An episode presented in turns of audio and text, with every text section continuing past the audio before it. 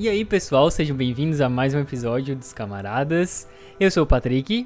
Eu sou o Hudson. E estamos aqui com os nossos queridíssimos João Vitor e Natan. Como estão? Tô bem. E Arrakis é igual o Tramandaí, só que sem o mar. Cara, muito obrigado pelo, pelo convite, estou muito feliz de estar aqui. E eu não devo ter medo, o medo é o assassino da mente. Olha só, aqui já vinha alguém trazendo sentenças do filme ou do livro, do que a gente vai falar hoje, né? Que é de Dune, ou Dune, né? O nome em inglês. É que muitos conhecem também como o filme do, do Timothée e da Zendaya, né? É esse aí que a gente vai falar hoje.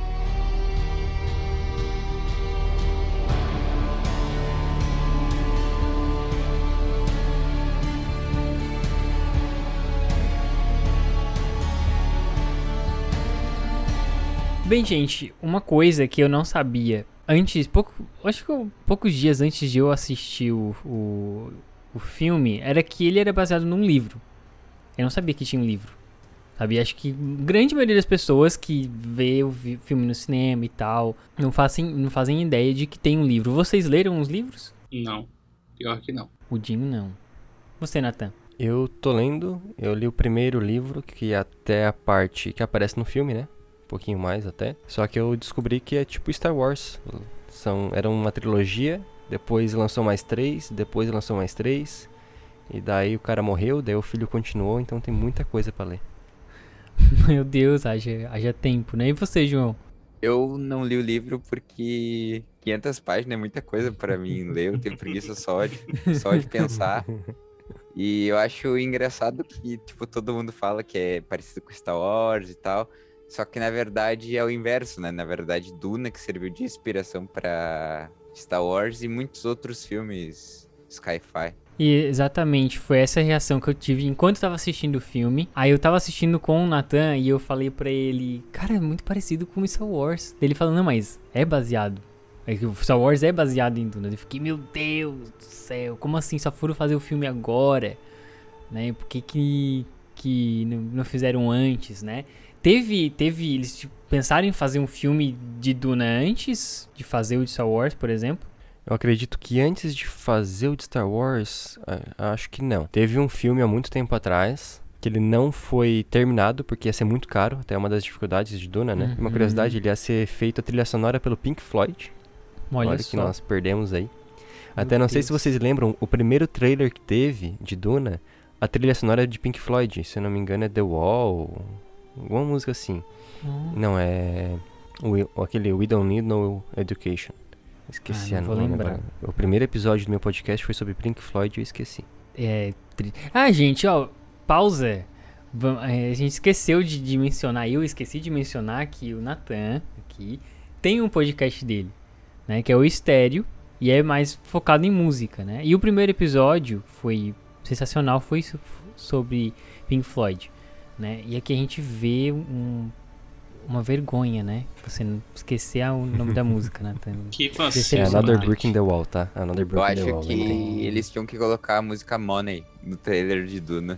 Porque no final das contas o filme se trata só de um monte de gente gananciosa, né? Exatamente, é exatamente. No caso, isso eu acho que é uma diferença, na minha visão. Uma diferença que tem de Star Wars. Que Star Wars ele não fala muito da questão de dinheiro. É mais o poder, controle de massas, assim. Uhum. Já ali é realmente uma luta mesmo pelo, pela especiaria, né? Do filme ali e tal. Mas conta pra gente.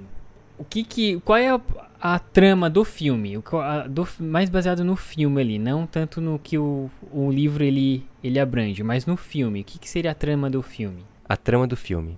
Essa já é uma pergunta bem difícil de se responder logo de início, assim. Porque Dune é um universo muito grande e o filme é até meio corrido, assim, porque tem muita coisa pra se contar. Mas, resumidamente, se passa em um futuro muito distante, em que tem um império galáctico chamado de Imperium, e tem uma sociedade meio feudal, assim. Então tem casas, que elas subjugam planetas, e famílias reais. E uma dessas famílias, os Atreides, ou Atreides, eles são convocados pelo imperador para tomar conta do planeta Arrakis, ou Dune. Então, a história que Dune conta é a do Paul Atreides, e vai para essa emboscada aí, a gente pode dizer, né, uma, meio que uma armadilha, nós vemos as muitas peripécias dessa família. Ah, entendi. Então é mais voltado naquela família ali mesmo. E é, realmente, eu senti, enquanto eu assistia, eu tive um pouco de dificuldade de me situar no, no filme, no universo. Tu sabia que tu estava acompanhando ali o Paul. O Paul é o personagem principal, né? Do Timothée. Do Timothée.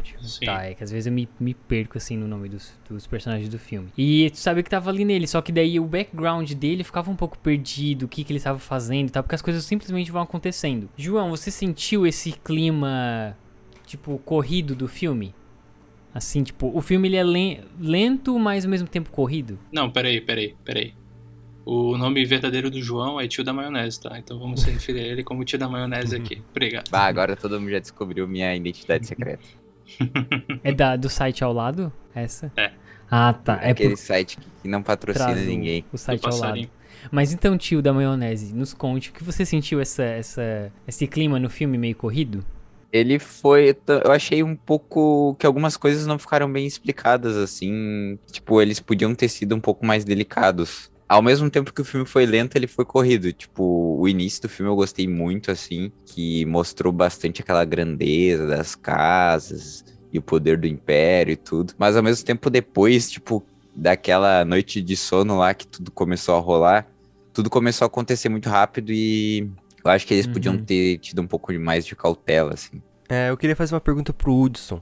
Porque eu acho que ele foi o que menos é, entrou no mundo, né? Eu entrei no mundo de cara e hum. me afundei. Tô, tô nesse vício aí de Duna. Mas, Hudson, tu acha que tu, o filme foi meio... Ah, te jogaram num bonde andando e achou difícil assim, de, de entrar? E o que que aconteceu e o que que tá acontecendo? Não, não foi nem um pouco difícil, não. Foi bem tranquilo, na verdade. É, é, é interessante porque o pessoal faz bastante essa comparação, como a gente comentou no início de Star Wars, né? Mas é, tem uma diferença bem grande aqui, que é a narrativa. Lá vem tudo bem mastigado. Aqui não, aqui a gente tem que prestar mais atenção. Tanto que eu fui com alguns amigos e eu falei isso pra eles, né? Porque eles também pensaram a mesma coisa. Nossa, parece baseado em Star Wars. Não, não, é só porque Star Wars é, ele se consolidou no audiovisual, né? Então ele é popular no mundo todo. Uhum. A gente sempre conhece alguém que é fã, que fala do Star Wars. Desde pequeno até uh, os mais velhos. Então ele é popular e Duna não. Aí é normal o pessoal, o pessoal pensar isso. Mas assim, pra mim foi super tranquilo. Nossa. E eu tô cada vez mais encantado com esse universo. Tanto que o próprio Natan me passou o link de um podcast aí pra mim escutar o livro e eu preciso começar a escutar. Eu achei engraçado esse negócio, né? De todo mundo falar, ah, é parecido com Star Wars e tal. Mas a história entre Duna e Star Wars é tipo aquela na classe do aluno que tu pega e fala a resposta assim, só que tu tem vergonha e tu fala baixinho, e aí quando vê o colega do teu lado escutou a resposta certa, e ele pega e fala alto, e aí o professor fala, ah, tu acertou, tu acertou. É a mesma coisa, né? Porque Duna, ele começou com o livro, tudo, só que quando eles tentaram passar para a parte do audiovisual, eles tiveram muita dificuldade, né? Por causa da questão financeira. E aí depois veio Star Wars, que se baseou muito em Duna, né? Pegou a resposta com eles e conseguiu fazer sucesso. Aí depois disso, depois de muito tempo, eles conseguiram agora, né? Com esse filme. Tentar fazer algo um pouco parecido, porque eles estão percebendo que o que dá dinheiro mesmo é o cinema, né? Uhum, e a gente uhum. tá numa... A gente tá numa maré de adaptações dos livros pro cinema, com gibis, livros... Até mesmo Fundação agora, mais ou menos da mesma época de Duna, né? Sim, uhum. bem antigo mesmo. Sim, acho que e acho que vai ter mais agora adapta- adaptações desse tipo, né? Que começou no início da década com bastante adaptações juvenis, né? Assim, tipo, Jogos Vorazes, Em Chamas, Homem-Aranha. E, mas agora com os filmes um pouco mais sérios, acho que vai começar a ter... ter mais presença, né? Uma coisa que eu achei interessante, ele, eu não vi pelo menos eles venderem um filme assim, a Duna é o filme que, o livro que inspirou Star Wars, assim, tipo, em nenhum lugar eu vi isso. Era simplesmente Duna.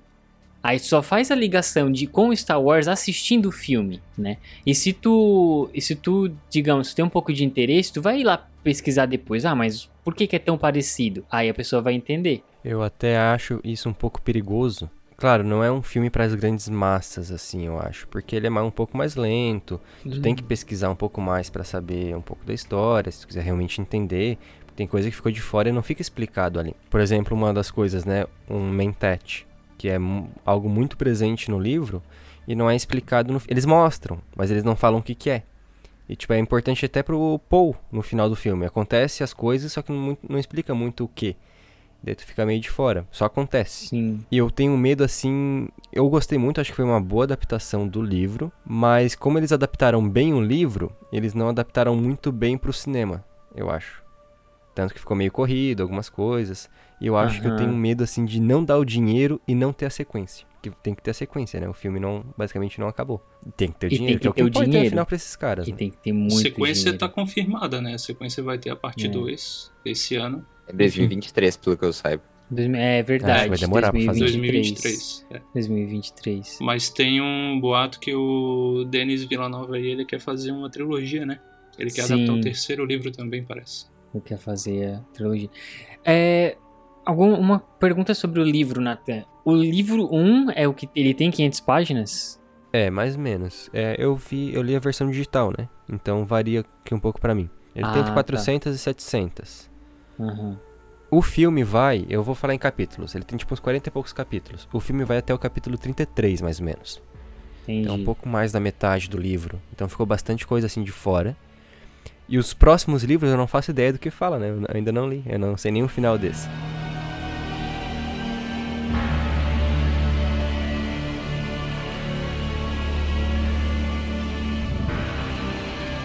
No final do filme, qual é o objetivo do Paul ali? Já pulando lá pro final do filme, qual é o objetivo dele que eu já me esqueci? O que que ele quer?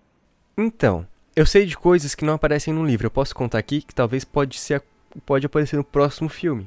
Hum. É, eu tô nesse dilema moral. Porque, tipo, eu já li no livro, só que não contou no filme. Deu, ih, não será contou. Que vai contar no próximo? Será que vai hum. ser uma surpresa pra quem assiste o filme? Pode e ser agora? Uma teoria? O que você acha, João? Você acha que é uma teoria ou um spoiler? Eu acho que vai ser mais pra um spoiler, porque eu acho que com certeza eles vão basear bastante no livro. É, porque foi bem baseado, assim. Acho que foi bem baseado o livro. Mas uma coisa que... Tipo assim, eu gostei do filme. Gostei, mas eu acho que algumas coisas eles podiam ter explicado bem melhor. Porque, como o Nathan falou, ele é um filme que ele é... É um filme quase de nicho, assim, sabe? Que não é pra todas as pessoas verem. Sim. Star Wars, ele era, assim, um pouco. E agora, com esses novos filmes, ele acabou se expandindo um pouco mais. Mas, ao mesmo tempo, tem algumas coisas que, por exemplo, aparecem no filme que ele só dá uma riscada por cima e não explica muito bem. Como, por exemplo, a questão da especiaria e a importância da especiaria. É, esse, esse é um dos pontos que, eu, que mais me pegou, assim, que eu queria entender o que que ela é, o que que ela, por que que ela é tão importante, porque as pessoas, eles estão tudo em cima e não é falado. No final, o filme, no final das contas, por exemplo, eu, pelo menos, eu saí do filme sem entender o que ela fazia. Eu tive que procurar depois, entender o que ela fazia, né? O Nathan, eu acho que vou deixar pro Nathan explicar um pouquinho melhor, que ele é bem estudado na área. Não fala nem o nome, vocês conhecem por especiaria, né? Mas qual que é o nome da especiaria? Tem nome? E não, não, eu não lembro de falar no filme. Eu sei que ela tem nome, porque eu procurei fora, mas eu não lembro é. o nome porque eu não, não falo no filme. É, o nome é Melange. Eu poderia entrar em como é que ela aparece, mas é uma explicação muito... muito grande, que simplesmente ela tá nas areias de Duna, do planeta Arrakis, e ele prolonga a vida da pessoa, melhora um pouco, assim, tipo, a saúde dela, e também pode aumentar a tua mente, assim, expande a tua mente, e tu vira um super ser, basicamente, que é o que acontece com Paul no final do filme. Ele começa a, tipo, ver possibilidades do futuro. Até uma coisa um pouco diferente do filme pro livro, é que tem uma, um foco muito mais nas visões do Paul, né? Tipo, no livro não tem tantas visões. Mas no filme o Paul tem, tá tendo visão direta. Sim, é uma coisa presente, assim. É, e não sei se vocês perceberam, mas as visões são coisas diferentes. Tem uma visão que o Timothée ali é morto pela Zendaya. Uhum. Tem uma visão que a Zendaya leva ele pra um lugar. Tem uma visão que o cara que o Paul mata lá no final, o Jamis, mata ele. Tem uma visão que ele tá amigo desse cara. Por quê? Porque a mente do Paul tá se expandindo e ele tá vendo possibilidades do futuro. É como se ele não estivesse vendo, tipo, um destino mesmo. Ah, isso aqui vai acontecer. É, é tipo, naquele momento... Naquele momento, talvez pode acontecer aquilo ali, mas ele faz alguma coisa e já muda o curso. E exatamente. Já... Uhum. E quando ele entra em contato com a especiaria, tipo, a primeira vez lá, quando aparece o primeiro, o primeiro verme lá, eu, eu até, não, como é que eles chamam no filme, vocês lembram? Porque o nome em inglês é, tipo, minhoca da areia. É um nome muito feio, né? Não gosto. No livro eles falam verme. Não eu não lembro, eu vi dublado o filme, mas eu não lembro também. Ah, uma coisa que eu gostaria de reclamar. Eu acho que eles entregam muito fácil o, o, o verme, assim, no início.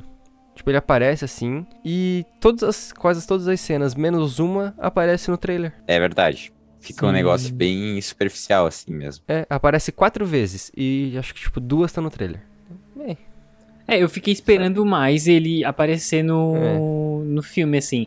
Eu achei que aquela parte onde ele aparece bem ali, onde ele engole os caras lá, que acaba a mulher também sendo engolida, eu achei ali que ia ser o grande apari... a grande aparição. Foi mais ou menos assim, sabe? Ok, ele engoliu, mas não... não... É que o trailer já estragou a surpresa, né? Sei lá. Uhum. Pelo menos. Uma coisa do livro, a mulher é um homem. Liet Kynes é um homem no livro. Olha doutor só. doutor Liet Kynes. Tanto faz, alguns, né? Outros... É, depen- não, dependendo outros faz. dependendo é, da trama... Mas é, a, a maioria tanto faz. Esse eu senti, assim, que... não encaixou muito bem. Depois que tu leu... Porque tem algumas coisas no livro, assim... É, depois que eu li, eu tem umas coisas assim que... acho que precisava ser um doutor. Porque até uma das coisas dos Fremen, que são um povo de Duna, né? Que eles parecem que são uma sociedade patriarcal. Claro que é escrito em mil novecentos e sessenta e cinco, né? Então faz mais sentido ser uma sociedade patriarcal escrito por um homem. E daí, esse Liet Kynes, uma coisa que não foi explicada no filme também, ele é o líder dos Fremen. Tipo, fica mais ou menos subentendido ali numa conversinha que eles têm. Mas daí ela é uma mulher, então será que essa mulher seria líder da sociedade patriarcal? Uhum. Eu não entendi. Não sei se eles vão mudar isso no filme, né? Eles não explicam. Então acho que, tipo, ah, foi duas horas e meia, foi pouco ainda. Aí foi uma coisa bem... que ficou um pouco frustrante mesmo agora, como tu falou. Porque pelo menos eu achava que o líder dos Fremen era aquele cara que chegou lá e cuspiu no chão na frente do, do Paul Dameron lá. E aí... e aí... Só, só que agora, com essa, como eu não li o livro, né? Agora com essa informação tu me disse que aqui eles achavam que ela era no caso, uma serva do um... imperador lá e tal, né? É. Uhum. Tanto que ela fala, ah, só aceita nos dois mundos, né? No, tanto no Império quanto... No, pelos Fremen, mas não, ela, ela é o líder, e isso não explica. É, isso realmente não explica, eu achava que era outro cara, né? Mas eu acho que a única coisa que apareceu menos que os vermes foram a Zendaya, né? Ainda que ela só apareceu mesmo por causa que o Paul Atreides estava meio chapadão lá no... Não, eu só ia dizer que ela estava nessa primeira parte pra pegar o cachê pra pagar as contas e fechou, entendeu? O importante vai ser a segunda parte, né? Segunda, segundo filme. É, ela aparece mais. Dizem que ela aparece mais na segunda parte. Eu, eu... Esse foi um spoiler, entre aspas, que eu levei. Assim, tipo, eu tava ah, naquela expectativa, Zendaya e tal, Timothée, vamos assistir. E daí eu li que ela aparecia pouco. Deu, ah, que, que pena, assim, tipo, daí... me quebra aquela expectativa. Eu, eu, toda cena que eu via deu... Ih, só vai só a última cena, sabe? Daí eu já... Eu comecei a sentir assim... Quando eu vi que ela aparecia em visão, eu... Ah, só vai aparecer em visão e... Olha lá. Eu até... eu Tudo bem o personagem aparecer pouco, né? Tem vários personagens aí de filmes que aparecem muito pouco e ainda são bombásticos. Por exemplo, o Darth Vader mesmo no uhum. primeiro filme do Star Wars, ele teve, sei lá, quatro minutos de cena, mas mesmo assim foi um baita de um personagem. Sim. Só que o problema dela é que eu acho que, tipo, ela apareceu só em visão e aí, tipo, foi aparecer mesmo a pessoa dela só no final. E, tipo, uhum. é um filme longo, sabe? Eles... Isso deixou a gente um pouco frustrado, porque às vezes é. a gente passa o filme inteiro pensando, nossa, quando é que ela vai aparecer? Quando é que ela vai aparecer? Aí, quando vê, ela apareceu, aí, tipo, ela apareceu quando vê, começou a subir o letreiro. É, e, e, no, e, e o filme vende ela, né? O, é, ela é uma das principais. É uma né? das principais, né? Mas dá pra se, se entender que porque o, o, o filme conta parte, uma parte do livro onde demora a aparecer ela e tudo mais. Mas mesmo assim, como o João falou, é, a gente se sente um pouco frustrado ali de, de ela não aparecer tanto. Entende? Gostaria. Por exemplo, ah, ela vai aparecendo na parte dois. Beleza, só que e se não tivesse parte dois, sabe? Na verdade, o que eu senti muito dessa questão do Duna é que ele ficou tipo um Ultimato. Um filme que tem necessidade de parte dois. Só que o Ultimato, a gente, quando foi assistir no cinema, a gente já sabia que ia ter uma parte dois. Tipo, era Marvel, então eles vão fazer uma parte dois. Só que o Duna, como ainda o filme ele não estava consagrado, claro, agora teve bilheteria e tudo. Uhum. Talvez a gente ficasse sempre com, aquela, com aquele letreiro ali na cabeça. Sim. Só que tu sabia que lá fora parece que Patrulha Canina passou a, na bilheteria de Duna, tu acredita? Meu Caraca. Deus! Aham, que triste. É, não, não, não foi que tão complicado. Bem assim, porque foi um filme caro, principalmente pelo tamanho dos atores, né? Então eu já gostaria de trazer essa conversa aqui, o que, que vocês acharam da atuação, porque nome de, de peso tem muito. Tem, né? não, tem não um falta. monte de, de nome. Eu, eu queria começar a falar. Primeiro que o Timothée Chalamet aí, eu não sei se é impressão minha ou ele é tipo, ele é como se fosse uma parede, ele é muito inexpressivo, sabe? É, é neutro, tá ali. Eu acho eu não que sei ele se mandou é proposital. Muito bem na cena do Gom Jabbar. Acho que ele Só mandou é bem. Só a cena do Gom Jabbar. Eu senti a dor. Que ele bota a mão na caixa. Sim, sim, essa cena é boa. Ali, ali eu comprei.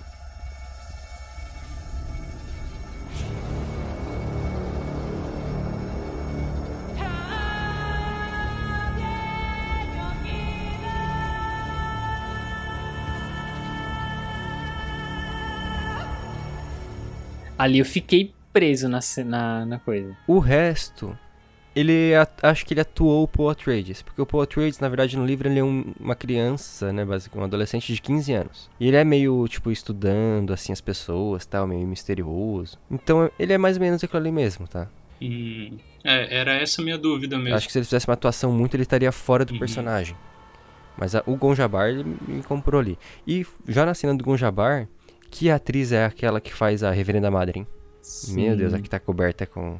Bem aquela boa também. Medo, cara. Muito boa. Aquela, toda a atmosfera daquela cena, e depois quando ele sai, ele tá na chuva, conversando com a mãe dele, muito hum. boa. Tu sente a tensão no ar, sabe? Dos dois conversando, aquele clima de, de desconfiança, porque o médico dele já dá um toquezinho pra ele antes, né, de ele entrar lá na sala, pra não confiar nelas... Então tu já começa a ter desconfiança ao mesmo tempo. Tu, tu se sente na pele dele ali, naqueles, naqueles minutos que circundam a sala, né, do teste e depois. E ali, logo depois do teste, que ele vê que a vida dele não é dele, né? Que ele faz parte de um plano superior. Uhum. E daí ali começa, será que eu vou viver minha vida só como outras pessoas idealizaram que eu devo viver? Então já começa ali a, a trama dele, assim, do Paul Atreides, né? Que ele meio que recusa de primeiro. Então acho Sim. bem interessante essa cena ali. Foi perfeita, assim, do Gom Jabbar e a continuação. Sim. João, quer falar alguma falando coisa? Falando depois dessa cena, uma coisa que eu vi muita gente falando sobre é sobre a questão da Lady Jessica, né? O que, que vocês acharam do, dela, assim, do personagem? Porque muito, eu escutei muitas pessoas dizendo que no livro ela é muito mais uh, fria. Tipo, muito mais do lado das... Eu esqueci sempre Bene como Gesserit. É que é o nome. Das Bene Gesserit. É, meu Deus, é muito difícil pra mim falar isso. Os nomes são muito difíceis, todos. É muito e, difícil. Tipo assim, ela é muito, tipo, a causa, a causa e o que importa é a causa. E ali, ela tava demonstrando muitos sentimentos, tanto, tanto que ele tava ali do outro lado da porta, colocando a mãozinha na caixa e ela tava assim, passando mal, sentindo como uhum. se ele estivesse saindo de dentro dela. Sim. É, o, isso eu ia, eu ia trazer essa questão também, porque nos fóruns, no Reddit, no Twitter, cara, o pessoal que leu estranhou pra caramba, assim, mas eu gostei, sabe? Te confessar que eu gostei mesmo não lendo o livro. Eu, eu acho que sim também, foi uma boa decisão, é um pouco, acho, mais do que o livro, só que se não tivesse alguém demonstrando emoções, tipo, já falaram aqui que o Timothée já foi uma, uma porta, né? A Shani, que é a, a Zendaya, não aparece. O, e o quando Duke aparece morre. Também é um pouco sem expressão, assim, meia durona só. É. Meio então assim... não ia ter personagem. Tem que ter alguém ali, nós, né? Tem, um, algum Tem o Jason Momoa que, que é Jason Momoa. Que mas é... a, a atuação dele foi boa. Não, foi, foi boa. boa, mas é aquele jeito dele. Assim, tipo... O Gurney Halleck, nada a ver com, com o livro. Aquele ator lá que faz o Thanos, né? Ainda o Thanos... Hum. Esqueci o nome dele agora. Aham, isso. Nada a ver com o filme, ele é meio que um bardo, assim, ele canta, toca, tá o tempo todo com um instrumento. E no livro ele, ele é um, ah, o cara que não sorri. Ah, sorri, eu tô, tô sorrindo. Tipo, nada a ver. E então mais alguém que não tem expressão. Então Sim. acho que a Lady Jessica chorar, assim, tanto que ela passou pelo Gom Jabbar, né? Quando ela era criança, ou nova, ela passou. Então ela sabia que, que o Paul tava sofrendo ali. Eu acho que até que fez sentido, assim, um pouco. Mas eu achei legal porque, tipo, o cinema hoje em dia, ele vende muito que a mulher forte é aquela que é, que é fria, que é sisuda, que não tem medo de nada e tal. E ali não, né? Ali o, o diretor ele quis inverter um pouco as coisas, né? Fez ela mais emotiva, fez... É, isso, tipo, enriquece muito ela. E mostrou que a mulher forte, na verdade, não precisa é, só é, ter medo nem nada. Ela pode demonstrar sentimentos também, os medos e tal. Porque ali é uma personagem fortíssima, né? É a mais forte do filme, basicamente. E bem, bem lembrado, Hudson, bem observado mesmo. Bem legal isso, que a gente não vê ela como mulher fraca, mulher que é sensível, assim, não. Tu sente, é, sente ela imponente, hum. mas ela também, naquele momento, ela fica vulnerável também. Tem a... Mas sabe que ao mesmo tempo, assim, eu senti que ela é, é poderosa, mas e eu também senti que ela é bem sentimental.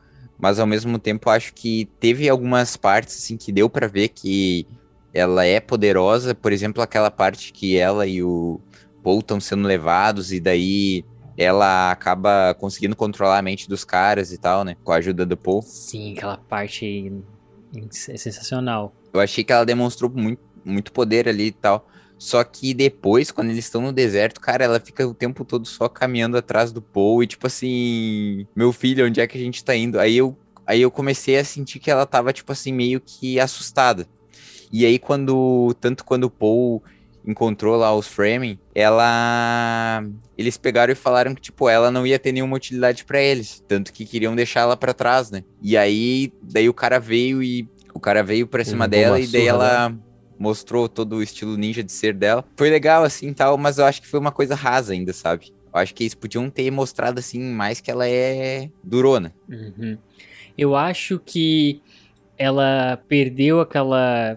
a pose durona dela, assim, tipo, ela ficou mais fragilizada ali quando eles é, foram atacados, tava lá na cabana, lá, assim, porque ela tava com medo do Paul. Eu senti um clima, assim, de que ela tava com medo dele, com medo do que ele poderia fazer, porque ela sabia que ele, ele já tinha passado, ele passou pelo teste, ele tinha uma, como que uma demonstração de poder, assim, que era meio que acima do dela, talvez, e tal. Então, acho que ela tava acuada por causa disso, né?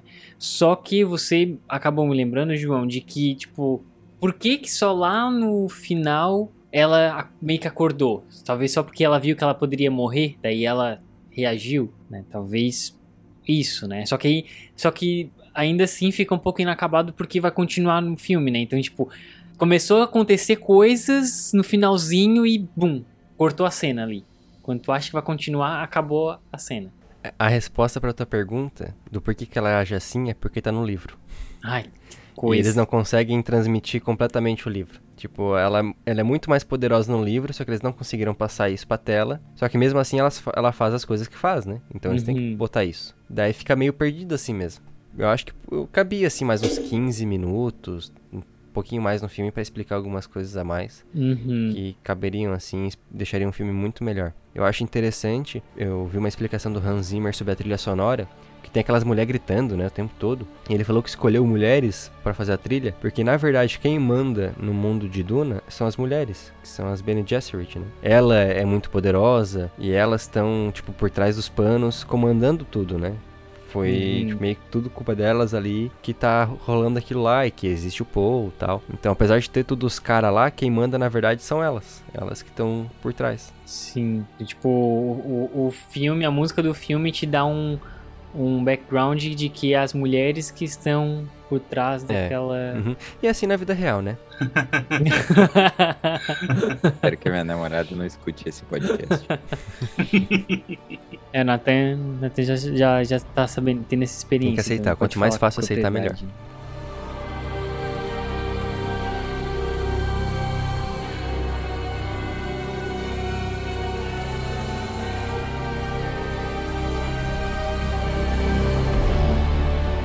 Eu achei, eu achei interessante, é bem isso mesmo que o filme mostra mesmo, que as Bene Gesserit, acho que é assim que fala, né? Elas que estão no controle do, de tudo, e a família Atreides, ela foi só um dano colateral, né? Aquele ataque que eles sofreram ali, o extermínio deles, foi só um peãozinho caindo, e elas não estão nem aí, né? É, tipo, o plano delas é de milênios, elas estão há dez mil anos cruzando gera... é, tipo, linhas genéticas. É até um bagulho meio estranho, né? Tipo, meio eugênico, né?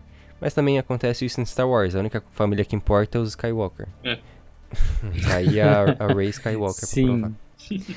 E eu achei meio zoado isso. Ah, quer dizer, então, só se tu tiver sangue real, tu pode ser alguém. Então, Não, eu sou meio contra filmes assim. É, que daí fica meio, tipo, muito de destino, assim, tipo, só aquela pessoa ali.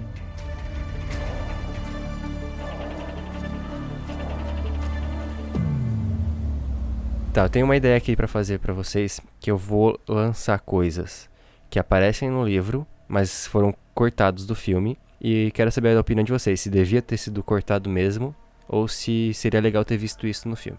Mesmo, tipo, com dez, quinze, vinte minutos a mais. Beleza. Tá bom. A primeira. O doutor Yueh, no livro, já é sabido que ele é o traidor. Tipo, já conta nos planos.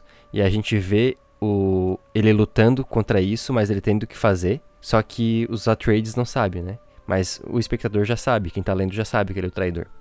Vocês gostariam de saber que ele é o traidor? E ver daí as consequências disso? Ou tá bom como é no filme? Fica a surpresa. Sim, eu preferia que tivesse, porque ele não teve quase... Ele teve, o quê? Três diálogos no filme antes da traição e... Sim. Jogado assim, sabe? Eu acho que eu, pessoalmente, não gostaria. Não gostaria de saber que ele já é o traidor. Mas eu gostaria que ele tivesse aparecido mais. Porque aparece, tipo, ele uma hora ali do lado do Paul, falando, tipo, ah, não, ele tá tudo bem. Tá tudo bem, fiz o check-up aqui no teu filhinho. E aí... Depois ele trai o... Duke. É, como que é o nome do... Duke Atreides. Do Duke. É, o Duke. Duke Leto lá. E eu acho, isso que eu acho que ficou um pouco ruim mesmo. Ele teve muito pouca aparição, só que eu acho que seria ruim se a gente visse que ele é o traidor, tudo. Porque as pessoas iam começar a criar muito ódio dele. Só que o coitado, na verdade, ele foi coagido, né? Por causa que a família dele tava presa e tudo. Então, talvez se mostrasse esse aspecto aí, entendeu? O pessoal não ia odiar ele. Já que falamos disso, por que, por que, que ele trai? E por que, que isso é uma surpresa? Deveria ser uma surpresa, né? Porque ele passa por um condicionamento que é impossível ele trair. E fazer algo ruim contra uma pessoa. Tipo, aquela, aquele símbolo que ele tem na testa, lá, o diamante que ele tem na testa, é porque ele passou por um condicionamento. Então, ele, tecnicamente, é impossível ele trair e matar alguém, né? Que foi, que, foi o que ele fez. Então, ele traiu tudo que ele representava pela esposa dele, que também era uma Bene Gesserit. Não falo. Então, tem muita coisa aí ah. por fora que ah. ficou de fora dessa trama aí, do Yueh. É, a família uhum. dele fica assim, tipo, muito... Ah, a família dele, assim, parece uma pessoa indefesa. Assim. É, ah, prenderam minha família, tá, então eu vou fazer isso. Então ficou... Mas no livro é um pouco assim, então eu acho que eles poderiam ter melhorado ainda o livro. É. Mas eles escolheram piorar, uhum. na minha opinião. Mas eu acho que ele foi o personagem mais burro do filme. Foi. Porque ele simplesmente, tipo, traiu, assim, tudo. Matou todo mundo. Uhum. E aí ele pensou, ah, agora eu vou ter minha esposa de volta. Na verdade, ele já sabia que ele não ia ter, por isso que ele botou o dente lá no Duke, né? Uma coisa Sim. muito interessante na cena do dente é que o Duke, ele tá, tipo, dopado lá, né? Ele tá, tá sob um efeito e ele esquece das coisas. Então, o doutor Will, ele fica sempre, ah, você vai se lembrar do dente, se lembra do dente, se lembra do dente. E, tipo, o Duke meio que esquece. Daí, quando ele chega no barão, ele lembra, ah, alguém falou pra eu do dente. Daí ele lembra e daí ele morde o dente. Tipo, é meio uma cena assim, ah, não é de certeza. Tem, eles botam um, um clima a mais. Ainda fica mais pesado. Sim. Aham. Uhum. Aí fica torcendo. Tem, tem aquela, aquela sensação de que pode não acontecer. De é. que pode dar errado. Uhum. Hum. Interessante. E aquele barão é forte, né, cara? É, eu achei meio fraco ele não morrer ali, cara. Ele não voa, no assim. No livro ele morre? Não. Não, mas é, é, Pô, por, é por causa do sinistra, escudo. Né? É, justifica assim, não é porque ele subiu no, no teto. Nada a ver. Oh, mas é, é muito sinistro. Me lembrou muito aquele negócio, como é que é? Batman versus Superman, eu acho, né? Que chega os policiais lá no início do filme, tem um Batman assim no teto do nada. Aí tava o cara lá no teto do nada. Tipo, eu até ri nessa cena. Mas, sei lá, fica meio estranho esse negócio do escudo. Porque, na verdade, eu acho que ele tentou matar pelo veneno, porque como o escudo ele vai lenta... O escudo, o veneno vai lentamente, ele teria que penetrar o escudo, é, né? E, e penetra, ele, ele leva um dano ali, né? Só não é crítico.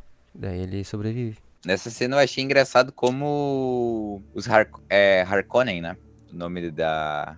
Dos antagonistas. Da família lá. Isso. Eu achei engraçado como eles não estão nem aí, nem pro barão deles, né? Tipo... Começou a sair o veneno pra tudo que é lado e o cara foi lá, fechou a porta, deixou todo mundo lá dentro. Aí no outro dia chegou uma equipe de detetização lá e, ah, vamos recolher os corpos aqui, tudo bem. Aí aleatoriamente encontraram o cara pendurado lá no, no boi. Uhum. É, achei meio estranho isso aí. Outra cena que está no livro e não está na adaptação é uma cena que eu queria muito ter visto, que é quando chega os Sardaukar, que é o batalhão do imperador, né? Eles mandam três tropas. Parece que duas estão lá no ataque, na casa Atreides, e uma meio que batalha contra os Fremen. E os Fremen derrotam cem dos Sardaukar e perdem apenas dois homens. Oh. Tipo, pra mostrar como eles são poderosos. Sim. E não tem essa cena no filme. Na que verdade, que ali naquele, naquela invasão, os Fremen nem, nem tem menção deles, né?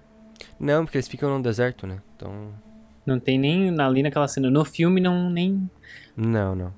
Eu acho que, assim, seria legal mostrar. Mas o fato de não ter mostrado deixou maior ainda o mistério por cima dos Fremen. Porque hum. o, um dos grandes mistérios do filme também é os Fremen. O que que eles são, aquela coisa que só lá no final que tu vai ter um contato mesmo com eles. Essa questão do Sardaukar, eu acho que eles podiam ter... Eles podiam ter se aprofundado um pouquinho mais, sabe? Porque, tipo assim, os, os Sardaukar, eles são, tipo... Eles até falam um pouquinho. Tropa de elite. Mas não mostrou... A, é, não mostrou essa grandiosidade deles, sabe? O quão importante eles são pro Império. No filme ficou parecendo mais, tipo assim, ah... Os Harkonnen, eles não tão... Não tão tão show, assim, o exército deles. Aí eles pediram ajuda dos caras lá. Ficou mais assim, ah, dá uma mãozinha pra nós. E, mas no livro eu sei que especifica muito que eles são, tipo assim, os melhores guerreiros é. que tem. E tanto que tem, tanto que ele tem, eles têm vários rituais e tal. E uma das cenas que eu mais gostei do filme é aquela cena que eles chegam lá pra pedir ajuda. E aí eles estão se preparando pra guerra, né? E aí tá chovendo tudo. E aí eles estão, tipo, com umas pessoas sacrificadas uhum. e tal. E fazendo um, a preparação. Uns sinais com sangue. Bah, aquele, achei... a voz, a voz naquela cena, tipo, eu achei... que fica desconfortável. Aquela música, aquela música, bah, muito show. Aquilo ali eu achei muito legal. Só que é uma coisa que eu vou te dizer que poucas pessoas, por isso que eu digo que é muito de nicho, poucas pessoas conseguiram perceber. A minha namorada, quando eu falei sobre aquela cena com ela, ela falou, bah, nem lembro dessa é, cena. Aquela cena me, me deixou ruim também, assim. É, acho que duas cenas que eu senti o, uma tensão, que eu tô lembrando agora... É essa da, da chuva aí do ritual e a do, do teste lá. Essas duas assim. Que, que, por sinal, as duas têm chuva. Né? Não sei se, se a chuva tem algum tipo de... Uma coisa diferente no filme que eles quiseram botar. Ela carrega um peso, né? Eu acho que é um elemento cinematográfico mesmo que carrega um peso. Uhum. Ainda mais com a trilha sonora, né? Que ali tava um espetáculo. É, eu acho que o Hans Zimmer acertou em ponta a trilha sonora. Toda, perfeita. Até eu, eu vi a entrevista dele, uhum. que ele fala que tem muita parte de violoncelo que ele fez na própria casa dele, por causa da pandemia, né? Ele, te, ele acabou terminando em casa. Se perceber assim, dentro desses violoncelos tem uma guitarra que imita o som de um violoncelo. Só pra dar aquela distinção e se perceber, escutar a cena de novo, a trilha sonora, vai perceber como, tipo, o cara uhum. fez tudo perfeito pra criar o clima pro filme. E acho que acertou perfeitamente. Sim.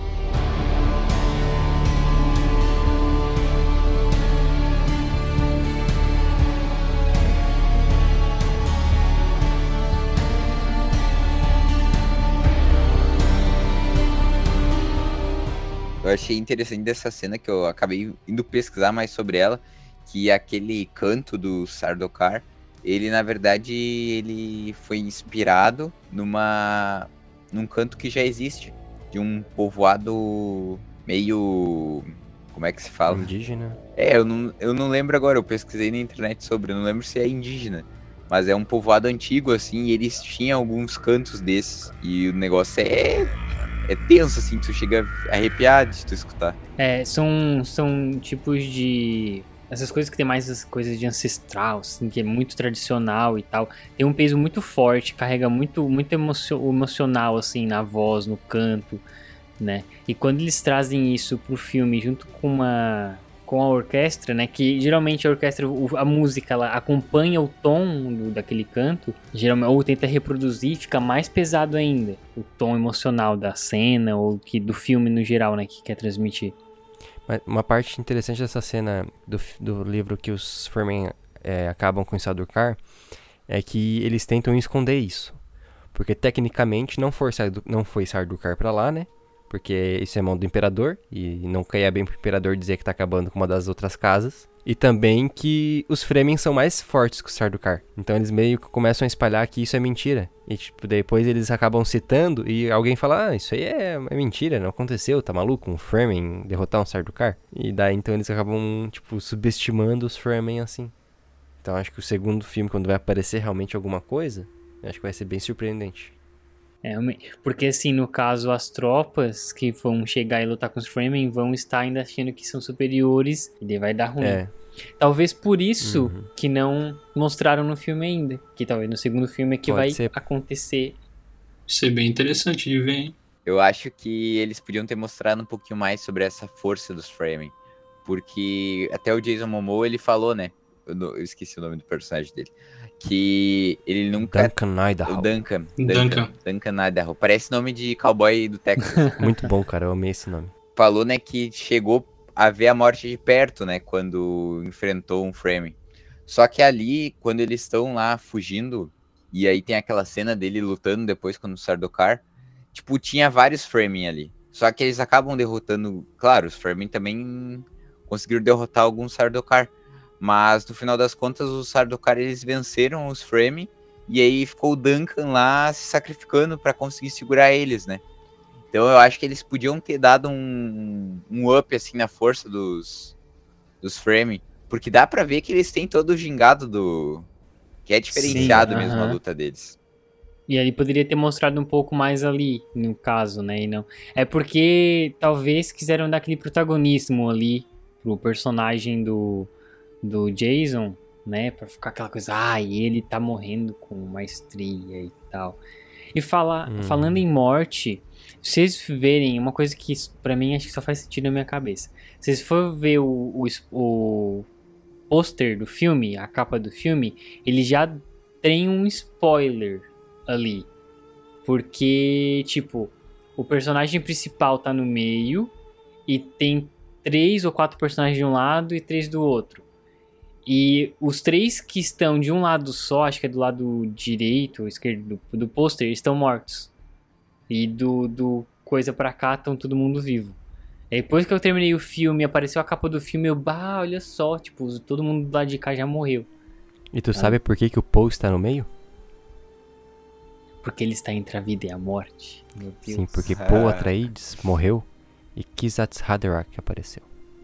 Olha... Uau. Uau! Pega a visão. Gostei, gostei. Mas vocês acham gostei, que o gostei. Duncan Idaho, ele morreu mesmo? Morreu. Ah, no livro morreu. Ele morre. O Nathan já... Morreu. Por causa que, sério, a gente, eu e meu pai assistindo, a gente pensou, nossa, primeiro parece que ele tinha morrido, daí ele levantou, e depois continuou lutando, daí a gente... Cara, esse bicho demora pra morrer, vai ver, não tá, morreu então aí. Então eu vou lançar, já que tu falou se ele morreu ou não... Tem dois personagens que não fala, que é o Gurney Halleck, que é o Thanos, e o e o Thufir Hawat. Tipo, eles somem até o final do filme. Vocês acham que eles morreram ou não? Que, quem é o Thufir? Thufir é o Mentat, que tem um negocinho na boca assim, gordinho. É verdade, ele some mesmo. Ah, mas eu acho que aquele que faz o Thanos, o Josh Brolin, eu acho que ele tá vivo. Não sei, porque eu estranhei muito isso. Eu fiquei, tá, cadê ele, cara? Cadê? Apareceu é, correndo lá no meio da guerra e meio, meio sumiu. Correndo lá no meio da guerra. Mas fica aí a dúvida, né? Vamos esperar o segundo filme e eu ler o livro. É, eu, eu, eu tô me segurando que eu não quero que o Nathan fale. Isso tô... Aquele Mentat lá, só por ele ter deixado aquela mosca entrar no quarto do, do Paul Atreides lá, ele já queria demissão, agora que invadiram... Arrakis lá, enquanto tava todo dormindo. Ah, vão encontrar ah, ele. Ele vai se matar. Vai, é, vão encontrar ele pendurado num pé de couve aí. Uma coisa que, que eu achei muito legal sobre essa questão dos Mentat, que são essas pessoas que têm a marquinha na boca, é que elas têm o cérebro, tipo, super evoluído. Eles fazem vários cálculos e tal. Mas... Tudo, eles têm que fazer tudo isso. Isso não especifica no filme, né? Que é uma coisa que eu acho chato que não especifica, porque eu achei muito importante no enredo todo da história. Que tem envolvimento direto com a questão da especiaria, que durante o passado eles tinham máquinas que faziam esses cálculos, eles tinham inteligência artificial, mas uhum. eu acho que teve uma revolução das máquinas igual o Matrix lá, e aí eles decidiram banir qualquer tipo de máquina que consiga pensar como um ser humano ou fazer algo parecido. Então, tanto, tipo, por exemplo, as naves, elas não têm aquele dispositivo de... As naves não têm aquele dispositivo de viagem super intergaláctica, igual lá no Star Wars, que só aperta um botãozinho e vão. Eles fazem tudo por meio dos... Como é que eles chamam mesmo até os, os pilotos lá? É... A guilda, por meio da guilda espacial. Isso. Lá, tem um nome. Mas é, é, um, é a guilda, assim, do, que controla, é os, é os Uber do espaço. É, e aí tipo, eles fazem tudo as viagens por meio deles, eles não têm o Waze do espaço, eles que têm que saber a rota. Só que pra eles conseguir saber a rota, eles têm que usar a especiaria, que é tipo uma cocaína hum... lá, né? E eles usam a, a especiaria... E aí eles, sério, sério, dão uma cheirada na especiaria, e aí, tipo, a mente deles transcende, tipo aquele meme, sabe? Sim. Transcende. Uh-huh. E aí é, é eles tipo cons... Limitless, aquele filme que o cara toma uma, uma pílula e fica inteligentão. Ou que nem a Lucy da, lá a Lucy, da é, Scarlet. É, mas ela vira um pendrive, né? Daí eles, não, eles não viram pendrive. Ah, e eu acho muito interessante no mundo de Duna que não tem alienígenas. É tudo ser humano. É, pois é. Os Mentats são ser humano, que usam o negócio lá. As próprias Bene Gesserit, é tudo, é tudo ser humano. Tipo, não, não tem nada demais. Então, Nathan, e tu que tá lendo o livro, tu acha que no, talvez na segunda parte, ou numa eventual terceira, eles vão abordar mais o lado político?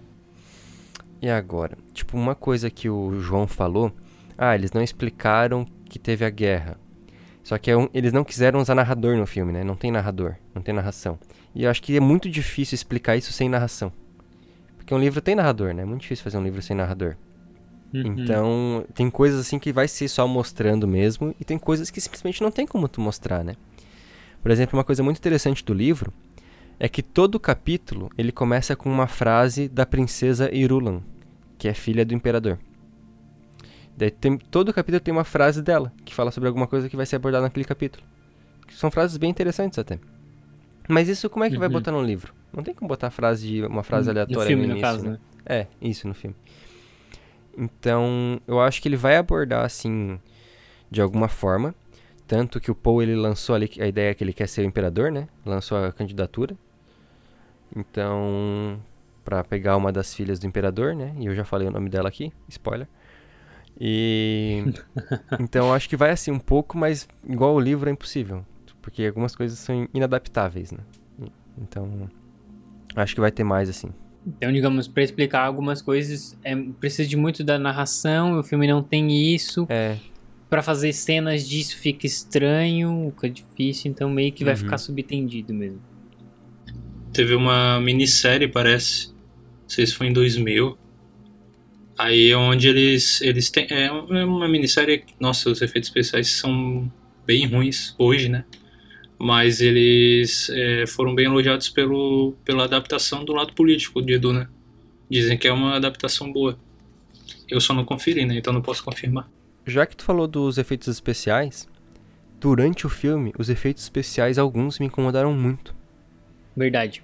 Bah, eu achei Sim. bem fraco, cara. Se ganhar, visualmente, assim, os, é. alguns lugares, assim, grandes planos, lindo. Era bonito. É. Lindo. Tal, uhum. né? Só que... A... A computação gráfica ali, tipo, do verme, ou de algumas coisas específicas assim, tu conseguia ver, notar a diferença. A nave saindo uhum. da água. Horrível. A nave saindo da água. Tu conseguia ver, notar uhum. a diferença assim, tipo, conseguia pal- palpar o, o que que era C G I e o que não era, assim. Dava pra, era muito contraste, muito grande. Eu acho que vai ser um filme pra muitos Oscars. Eu espero, assim, é, fotografia... Uhum. Talvez direção, talvez um é, ator coadjuvante, alguma coisa assim, acho que vai ter. Tem uns quatro, acho que talvez tenha. Melhor filme eu Mas, não sei não. Melhor filme eu acho difícil, não. né? O tipo de filme que ganha. Não, nem acho que nem indicação, sabe? Uma indicação, mas só por um, um respeito, assim. mas indicação para melhor filme acho que não, porque ele é, é, é, um, é um universo tão bom e tão denso que num filme ali... E ele tá incompleto, né? Então, é. Não tem como o primeiro... É uma introdução. É como se fosse um... Um artigo assim do, do Enem. A gente tá na introdução só. Ou ainda vai ter o desenvolvimento. Sim. Por uma introdução, eu acho que foi muito bom.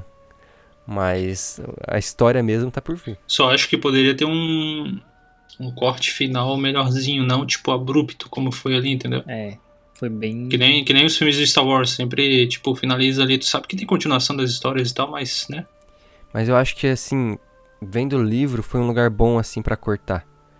Porque, tipo, já foi meio corrido. E se tu olhar antes do, do... de onde acabou, não tem muito onde acabar. Tá? Talvez no ataque, antes deles entrarem no deserto. Acho que poderia ser uma opção. Mas depois daquilo ali seria complicado. É, mas será que o pessoal ia assistir três horas de filme? De Duna. Que já foi é, um pouco... Nós do... aqui provavelmente sim, mas e o resto? é. é. Eles precisam dos milhões, né?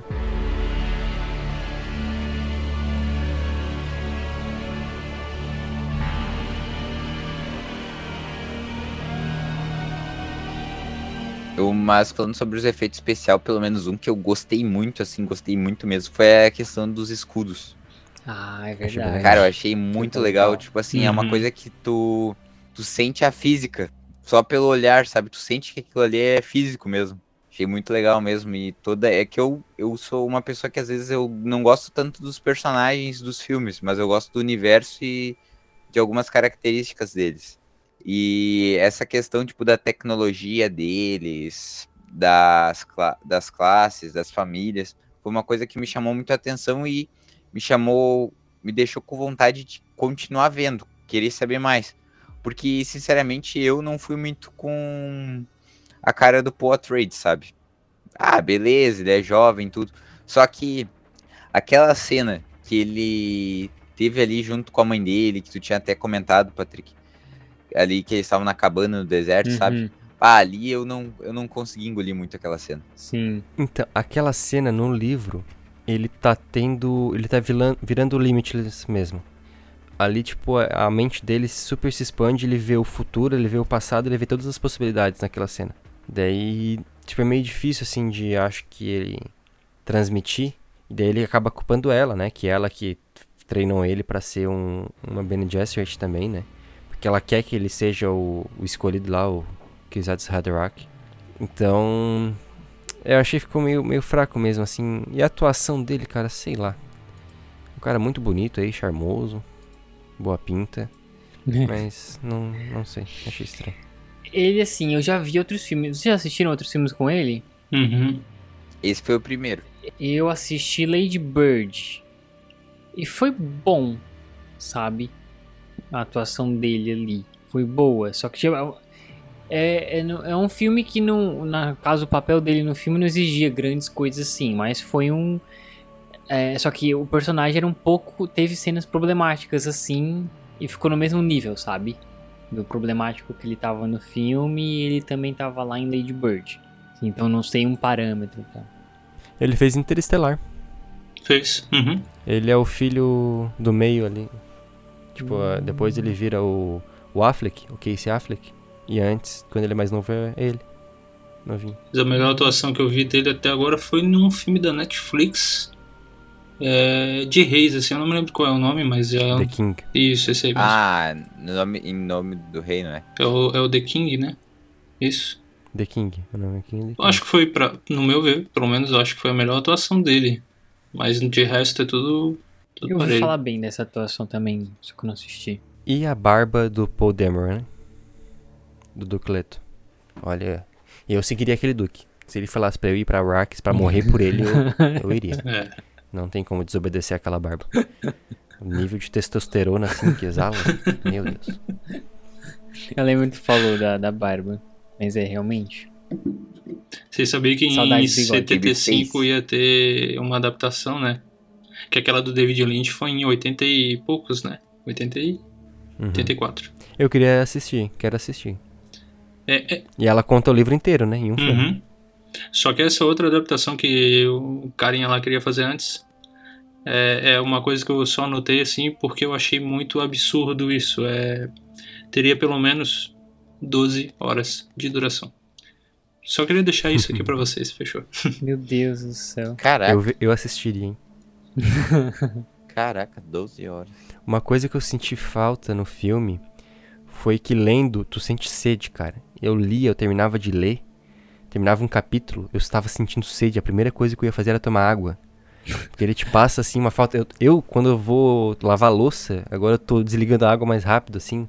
E tu sente, meu Deus, isso aqui é um bem muito precioso, eu não posso desperdiçar. E o livro te passa muito essa ideia, assim, caramba, não, o cara, o cara não pode chorar, que chorar é um desperdício de água. E eu não senti muito isso no filme. Verdade, ele não, no assim, filme usar eu aquela senti roupa que, que puxa, é? Que recicla a tua água que tu gasta. Eu tô aqui muito falando bom. Com vocês, uhum. Tomando água direto, eu tô com sede já também. Só de falar do filme dá sede.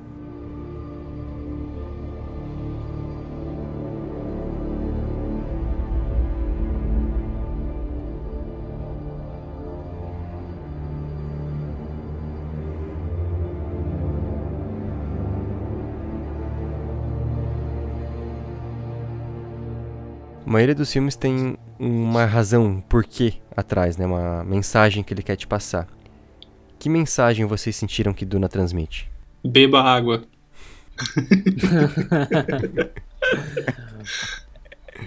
Eu não, não sei, deixa eu ver. Pensar, que mensagem... Cara, boa pergunta. É a mensagem pro mundo que o, que o autor queria, que, que ele tava criticando. Se for o que eu, se o Neto tá falando isso, se for o que eu tô pensando, é, a história ela é um pouco baseada na invasão dos Estados Unidos em cima do Iraque, né? Pra pegar petróleo e tudo, que é uma é. história bem similar, né? Na verdade, eles tomaram, igual os Harkonnen, eles tomaram o poder de um planeta ou país, né? Só pra poder pegar algo que era uma riqueza natural. Foram lá atirar pau Brasil. Sim. Colonização. Igual os portugueses. É, e muito do filme passa, passa esse colonialismo, né? Que chega lá o Paul e a sua família num planeta, eles vão lá chegar pra roubar o, a especiaria daquele planeta, que eles não têm nada a ver, e eles que vão, eles vão ganhar com isso, né? E eles querem usar o poder dos caras, tipo, eu vou usar vocês pra eu ficar mais forte. E antes eles botam mitos naquela, naquela civilização pra aceitar eles mais fácil, né? As Bene Gesserit fizeram isso para os Fremen aceitarem eles mais fácil, como se ele fosse um messias e tal. Uhum. E daí o Paul acredita e simplesmente sai governando e mandando todo mundo. Então é um bagulho sobre colonialismo aristocrático e eugenia. Sim, de que tem uma, que uma pessoa superior ali, que são... É. Que, tu, que... que disseram para ele que ele é superior e te disseram que ele é superior, daí tu acredita e ele vai ser o teu superior. Então tu tem que se... se ferrar pra, agrade... pra conseguir tudo pra aquela pessoa, porque ele é superior. Ele é o escolhido. Ele é o escolhido. É que nem a gente trabalhar pro nosso patrão hoje, enriquecê-lo. Porque disseram que ele merece, ele pela meritocracia. Merece pela meritocracia. Muito que bem. Gostei, Nathan. Gostei, Nathan, dessa, dessa visão de Duna. Eu acho que eu vou, come... vou, vou começar a ler mais e ampliar as militâncias do dia a dia. Eu achei só que o... Eu achei só que, tipo, tem muito mais coisa rolando por fora. E o Paul, ele ainda tá tentando entender... Entender que ele é só uma pecinha no meio de tudo, né? Só que o filme, ele é bem focado no Paul, né? Tipo, eu acho que, às vezes, o filme poderia... Eu espero que, pelo menos, os próximos mostrem um pouco mais essa parte de fora. Pra depois a gente poder entender uhum. o que, que o Paul é, tem que fazer. O Paul, no livro, ele não é um personagem tão importante quanto é no filme. É um personagem importante, mas aparece bastante a Lady Jessica, mais do que no filme. Ele... Aparece bastante os tem outros. Tem um protagonista no livro? É ele? Tem, Paul. É, é ele. ele é, ele é um protagonista. Uhum. Mas não é tanto quanto no, no filme. Digamos que... É um pouco mais... Que os outros assim. Personagens têm grande relevância, assim, que tu tem que acompanhar é. eles. E no filme Isso, tanto é barão, tem... ele, o, o Paul, que é o... Né, tanto grande. Que é pra o que? Pra apresentar é, como é que eu vou dizer? Apresentar aquilo tudo, aquele todo universo pro público, tipo, preparando o terreno pra sequência, que daí eu não vai precisar explicar é. nada, né? Tanto que a Shani, Ela só aparece mesmo bem no final ali, nos últimos dois capítulos que eu li. Tipo, trinta e dois, trinta e um e trinta e três. Então ela realmente aparece pouco. Ela aparece mais no filme, pelas visões, do que realmente no livro. Mas aí eles contrataram, pagaram o caixa da Zendaya e tem que usar a cara dela, né? Sim, exato. Pagar o... cinco em cinco minutos, de... uma visão com a cara dela. Fechou. É. Tava no contrato. No contrato. É, coloca, vamos colocar ele pra cheirar melange aí. Cheira bastante e bota a Zendaya pra aparecer.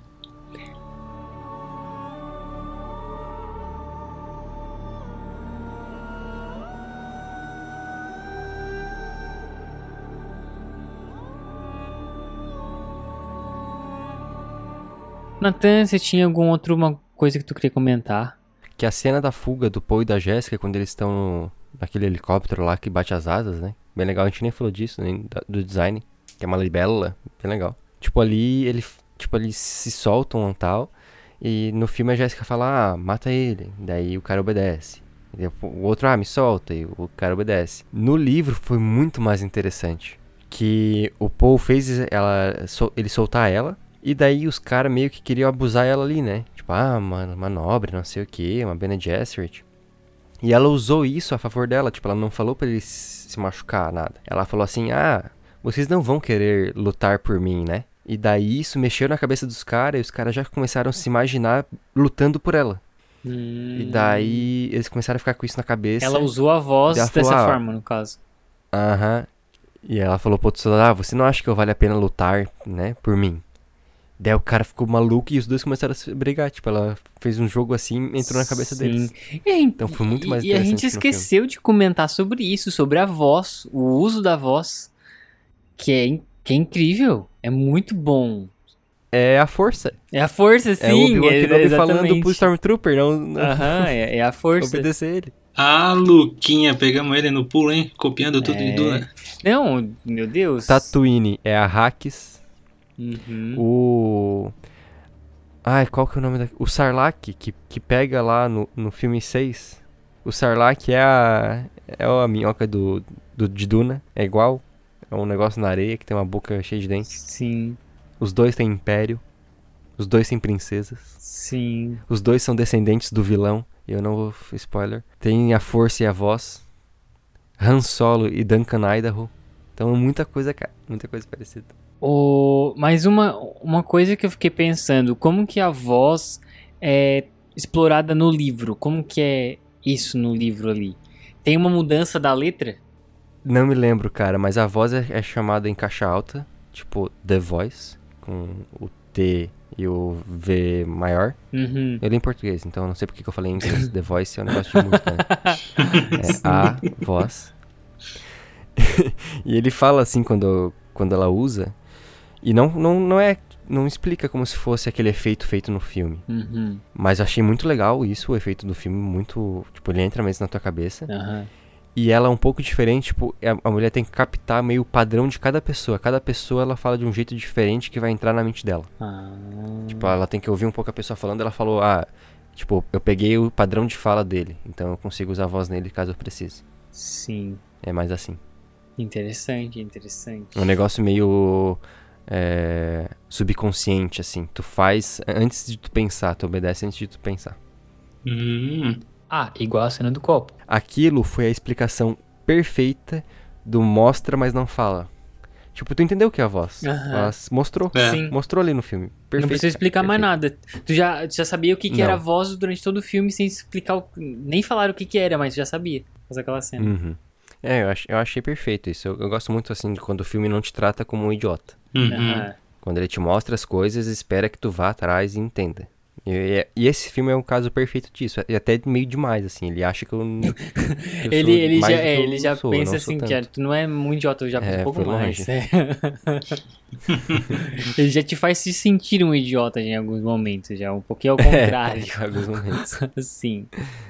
Bah, mas eu achei muito legal aquela libélula lá. Gostei. E ele não explica direito no filme. Ele fala que as asas abrem e tal, e meio que bate. Mas ali foi, foi do filme mesmo. Ficou bem bonito. Ah, no livro não tem isso. É, ele explica assim mais ou menos, mas não fala que é tipo uma libélula. Foi bem, bem do filme isso, do diretor. Achei bem bonito. Mas eu achei bem interessante essa parte da tecnologia deles, que tipo, eles não têm arma, eles não usam arma de fogo por causa da questão dos escudos, né? Então eles usam lâmina. Mas aí, quando eles estavam sendo atacados, aí tava as naves lá no espaço e elas estavam atirando nas naves deles, e elas atiravam tipo uma bala que ela vinha bem devagarinho quando chegava perto do escudo e começava a girar, uhum. girar, uhum. girar, até que encostava na nave. E aí, quando ela encostava, a ponta ativava, daí o que tava dentro explodia. Pá, isso eu achei, tipo, show de bola quando eu vi aquela cena, assim. Porque tu vê bem lentamente, tipo assim, a morte lentamente. é, é, é legal, tipo, que dá pra ver como eles foram se adaptando, mesmo na, na, na guerra, né? Se adaptando pro mundo ali que eles tinham, né? Que geralmente é aquela coisa... Ah, tu pensa que não vai ter armas de explosão porque é tudo muito... É por causa dos escudos, que é tudo mais lento e tal, mas não, né? Tem as adaptações. Eu achei muito interessante a cena que o Paul luta contra o, contra o Jamis. Acho que é Jamis? Jamis. Que ele nunca... Ele tá acostumado a lutar com um escudo, né? Então ele foi treinado a lutar com um escudo. Então quando ele vai acertar alguém, ele acerta com a lâmina devagar. E ele se defende bem, mas acerta com a lâmina devagar. Então ele não conseguia lutar com o cara. Hum. Porque ele nunca tinha treinado isso. Nunca tinha treinado realmente pra finalizar a luta. E daí ele sofreu nisso. E o filme representou bem isso. Achei bem, bem legal. Porque ele tava se contendo ali. Aham, ah, segurando. Tipo, ele não... só treinava, ah, tu, tu se rende. E daí tá, então ele tentou. Só que não era assim, né, no deserto. Eu achei bem interessante isso. Que tipo, ah, às vezes a gente treina pra uma coisa. Mas na vida real é, é diferente do treino, né? Daí tem que enfrentar lá. Verdade. Só devaneio. Tu acha que por causa disso, tipo assim, os Fremen não usando o escudo, eles acabam, tipo, usando a lâmina rápida, não a lâmina lenta, então. Mas Sim. tu acha que isso acaba, não acaba prejudicando eles na luta contra os Harkonnen ou os Sardaukar? Não, porque no deserto tu não pode usar escudo. Porque o escudo atrai... Chama os o verme, né? É verdade. Uhum. Então... É verdade. E o que, que vocês acharam daquela caminhadinha deles pra fugir do... É o silly walk do Monty Python, né, cara? Muito silly walk. Pô, verdade. Ah, olha, aquela ali foi de matar. Eu ri demais. Coitado do ator, né, cara? O ator tem que se meter a cada coisa. Sim. Ah. ah, e daí tem a cena no final deles dominando os bichos, né? De cavalinho na minhoca. Sandworm. Que, a, que, ele, que a mulher lá que morreu, ela ia fazer isso. Nathan falou pra mim depois que eu nem tava percebendo que ela ia fazer isso. Nem tava entendendo que ela ia fazer. Aí... Depois eu... Bah, ia mostrar antes, então. Ela cavalgando no bicho, pá. E mostra ali no finalzinho. Bom, acaba o filme e tu fica... Como assim? Meu Deus. Cadê? Quero mais. E o que, que vocês acharam do verme? Tipo assim... Esperava mais. Esperava. Podia ter aparecido mais, Sim, né? Uhum. Eu achei... E daí quando apareceu, já foi aquele C G I mais ou menos. Então... É... No escuro. E... Eles falaram ali... Uma coisa que, que me incomoda muito nos filmes é, tipo... Tu fala um, um tamanho, mas representa outro. Tipo, eles falam, ah, o maior dos vermes pode ter quatrocentos metros. Daí tá, quatrocentos metros, tô com aquilo na cabeça. Daí na primeira cena que aparece ali um verme com a boca dele, que ele engole um... negócio lá de especiaria inteiro. E tipo, dá uns três, né? Daquele negócio de especiaria. Só que tu olha pra aquele negócio de especiaria, ele tem uns cinquenta, sessenta metros, né? E acho que é bem mais. Grande o... Até mais, tá, uns cem metros. Então digamos que a boca do verme tenha duzentos, vamos ser conservador. Então o verme vai ser quase um paralelepípedo, né? Não, não, não faz sentido. Tipo, duzentos por quatrocentos. Ele tem que ter um quilômetro pra fazer Puts, sentido. Caraca. Ah, o verme, é que aquele verme, ele é um funko. É compacto. É só a cabeça que é grande. É a versão funko. Ah, meu, então me incomodou pior. Um pouco isso, cara. Depois apareceu um verme lá no, no final, aquele que levanta, que sai da areia, né? Daí olha pra ele. Parecia bem menor, né? E daí parecia bem menor, a boca dele era bem menor. Uhum. Tipo, não, não dá ideia de quatrocentos metros. Sei lá. Sou chato com isso. É verdade, aquele verme, aquele que engoliu a escavadeira lá, ele era muito grande mesmo. Ah, o negócio foi assustador aquela cena. Pô, eu detesto esse tipo de coisa. Ali eu achei que ia aparecer, ele vai saindo assim... coisando. Eu acho que até eu e o Patrick uma vez comentamos sobre esse tipo de coisa no episódio sobre Godzilla versus. Kong, que tem uma cena que tipo o Godzilla é imenso, ele sobe em cima de um é, aeroporto, aviões lá na água lá. Meu, tipo, ai, muito sem lógica. Mas será que a gente é maluco e vê essas coisas erradas? Porque como é que pode um estúdio de um filme errar o tamanho do negócio? Uhum. Exato. Não tem como, é só se for de propósito. Eu acho que eles pensam que a gente é burro. Ah, que dúvida, que dúvida. Esse, esse filme que eu falei é exemplo. Os humanos só estão lá só pra... Ai. Mas pelo que eu vi ali naquelas visões que o Paul Atreides tem, se for igual as visões dele, os próximos filmes, quando começar a ter as guerras e tudo lá em Arrakis, é pra ter um monte de verme pulando, matando todo mundo, né? Sim. Aí, aí sim vai, vai ser aí, o aí, ataque aí eu... dos vermes malditos aí. Eu não sei como é que é no livro, mas os Fremen, eles têm uma ligação com os vermes, né? Uma domesticação, assim. É, eu não cheguei a ler a parte, assim, que eles cavalgam os vermes. Mas eles admiram muito, né? Eles chamam de Maker. Porque ele faz o melange, ele faz o oxigênio, essas coisas. Sim. Assim. É, mas eles não, a mulher lá, antes de se matar lá, não fala que ela, que ela adora alguém? Ela adora ou, ou só tem... Ela, não, ela fala assim... Abençoado seja o Maker... que é o, o Shai Halud, né, o verme, e a, e a água, é só a água, que eles têm uma importância muito grande com a água. Uhum. E daí tem toda uma história, tipo, de que o verme que faz o melange, tem um negócio assim, Sim. não é bem o verme, né, mas tem uns negocinhos lá que faz o melange, que a morte dela, na verdade, é diferente, não é um verme. Ela não morre pelo, pelos caras. No livro, ela tá, tipo, meio que perdida lá no, no deserto, começa a enlouquecer, e daí a, embaixo... É, água mata o verme. Então não pode ter água pro verme. E daí tem uns negócios assim, tipo uns mini verme, que pegam essa água, misturo com umas secreções lá, tipo gospe fora. E quando esse negócio meio que explode, tipo, porque fermenta, vira melange.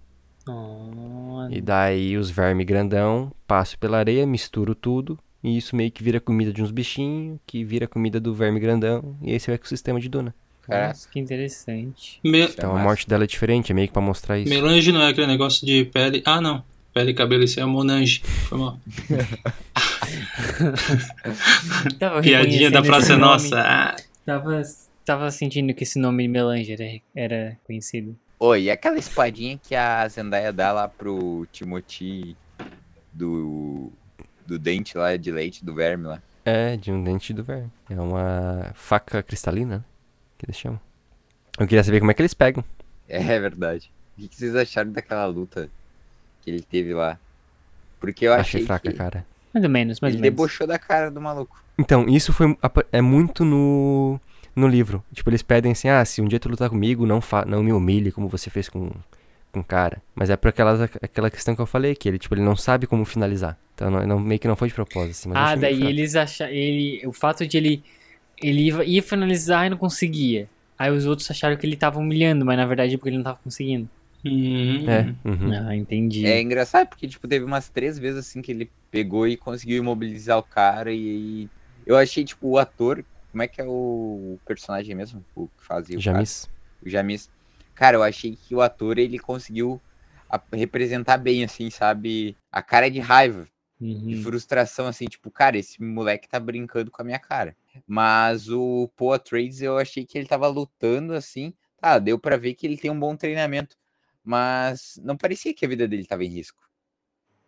Uhum. Parecia que, sei lá, era um... Ele tem um escudo, um escudo de roteiro, né?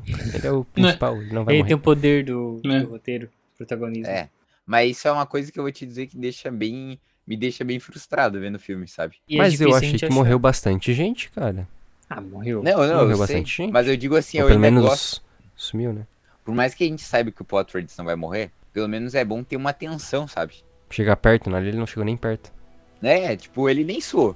Nem suou pra matar o cara. Que era uhum. o melhor, assim. A Zendaya falou, ah, não, não, não te preocupa, tua morte vai ser rapidinha, não vai nem sofrer. Ele foi lá e humilhou o cara. Sim. É, outra coisa também meio problemática no filme é a escala de poder, né? Ah, os, os Harkonnen são fortes. Ah, mas os Sardaukar são os mais fortes. Ah, mas os caras dos Atreides tem o Duncan Idaho, que é mais forte ainda. Daí tem os Fremen, que são os mais fortes. Então, tipo, vai escalando assim, não, não acaba mais. Sempre tem um que é mais forte que o outro. Eu achei meio fraco isso. Eu senti, assistindo o filme, que eu mais senti, assim, medo, entre aspas, os Fremen mesmo, assim, né? Tipo, dá aquela, aquela tensão de medo deles de que são ah, o, os maiores. Agora, o que tem que esperar esperar para o próximo filme para ver realmente ver a demonstração desse poder, né? Ah, eu, eu achei muito legal, assim, essa questão dos Atreides, da questão de honra que eles têm, sabe? Tanto que eu, eu e um uhum. colega meu, a gente assistiu o filme, e um colega meu do trabalho, cara, a gente é dois doido mesmo. Toda vez que a gente... que a gente se vê assim, na zoeira, a gente pega e olha um pro outro e bota a mãozinha assim na testa e fala Atreides. Atreides, só de zoeira, porque bah, eu achei muito legal assim essa questão. E o nome é legal também, né? Um nome assim, muito legal. legal Quando eles falam, então, é muito legal. Eles, a, a família, Isso. assim, é toda bastante classe e tal, tu sente uma reverência por eles, assim. E é por isso que eles acabam sendo atacados no filme até pelo próprio imperador, né? Porque todo mundo gosta uhum. deles. Não que eles sejam os perfeitos, né? Mas pô, a gente viu e... Oh, que legal, eles são pessoas de honra. E tem uma, uma, uma cena... Eu sou o chatão do livro, né? Tô me enchendo o saco já de mim mesmo. Que é aquela cena do helicóptero em que ele avista o bicho, né? E avisa pros caras lá embaixo que o bicho tá vindo pra eles tirar a refinaria lá do chão. Tipo, quem avista primeiro recebe uma bonificação. E quem avistou foi o Duke. E daí o Duke passou a bonificação que ele receberia, né, pro pessoal lá de baixo. Hum. E daí, tipo, pra mostrar que ele era um cara gente boa pra ganhar... Então ele era um cara muito político, assim. Sim. Ele sabia ganhar o auxílio, assim, das pessoas. Por isso que ele tava sendo atacado. E isso, acho que meio que foi bem representado no filme, porque a gente apoia os caras. É, tu, uhum. tu assiste e tu começa um, a gostar um, deles um... já. Tu não, não sente raiva uhum. deles no momento. Tu tá torcendo ali pra aquela casa. O Duke é um personagem que eu gostei bastante. Eu fiquei até bem chateado quando ele morreu. Porque uhum. ele, desde o momento que ele chega lá, tanto que ele manda o Duncan Idaho pra fazer uma amizade lá com eles, né? Porque uhum. os Harkonnen, quando eles estavam lá, eles eram tiranos, eles não estavam nem aí. Eles queriam matar todo mundo que tivesse pela frente. E o já o Duke, ele não. Ele queria fazer amizade com os caras. E isso eu achei legal, assim. Uma das frases que precedem um capítulo... Fala sobre uma fala do, impre- do imperador que ele não queria ter que matar o Duke, porque ele era uma pessoa boa. E daí, mas até mesmo o imperador tem que fazer coisas que ele não gosta pelo sistema, pra se manter no poder. Uhum. Então ele tinha que fazer coisas contra a sua própria vontade, mesmo sendo o imperador. Daí ele usou a sua posição pra manter a sua posição. Sim. Então e... aí foi o pecado dele, né? Uhum. É porque pela forma que tava indo, ele ia... chegar ao... Passar o Passar imperador. Impera- uhum. imperador. Eu acho que o imperador vai aparecer na segunda parte, né? Do filme, no caso. Acho que faz sentido aparecer, aparecer, porque se não ficar pro último filme só, fica muito em cima, assim. Já fez falta nesse, né? Uhum. Eu acho pra que mim fez falta. falta. Pra mim, pra mim também, também fez. fez. E eu digo assim que fez falta porque quem não entende, por exemplo, quem não prestou muita atenção, às vezes ficou meio bugado quem é o imperador e quem é o barão. Por exemplo, o meu colega, esse que eu, a gente fica brincando lá, de Atreides, ele achava que o barão era o imperador. Ah, eu fiquei perdido toda hora, eu perguntava pro Natan, quem é esse aqui? Esse aqui quem é? Tipo, ficava, eu confundia até, eu fiquei confundi, confuso um pouco em alguns momentos nisso. Porque falava às vezes com tanta firmeza sobre o imperador, sobre, essa, sobre isso, que parecia que ele já tinha aparecido, parecia que ele já tava ali presente. E o que eu achei interessante é que a gente apontou, tipo, várias coisas que poderia melhorar, algumas coisas que ficaram confusas, mas mesmo assim, t- acho que posso dizer que todo mundo gostou do filme. Todo mundo achou um filme muito bom. Uhum. Sim. E que merece muita, muito Oscar, que acho que merece mais gente assistindo. Uhum. Isso. Eu acho que o episódio vai ser mesmo pra divulgar, a gente vai ajudar na divulgação do filme aqui. Merecemos um cachê. Merecemos um cachê. Ou um convite pra Premiere. Isso. Até aceito, assim, um patrocínio de ser um dos caras que vai montar lá no Verme, no próximo filme, o figurante, montador de verme. Aí meu nome vai aparecer Joãozinho, montador de verme. Não, vai aparecer o tio da maionese, o dominador de vermes. Já tá bom. Eu, eu, eu estaria bem sendo morto pelo Timothée Cham- Chalamet. Não, eu, que, eu queria ser morto pela Zendaya. Levar uma surra de mulher bonita é muito bom, então... Ah, meu Deus. Olha como é, né? Eu querendo apanhar do Timothée e o Hudson querendo apanhar da Zendaya. Cada um tem suas escolhas. Cada um tem suas escolhas. Ah, eu fiquei um pouco bravo com ele, cara, naquela parte ali do início do filme. É muito bonito, né? Da raiva. Não, eu fiquei bravo com ele porque... porque teve uma parte que o cara tava botando água lá no... nos coqueiros. Sei lá que planta era aquela. Aham. E aí o o... eles estavam fechando todas as janelas lá do palácio, dizendo, bah, o sol tá muito forte.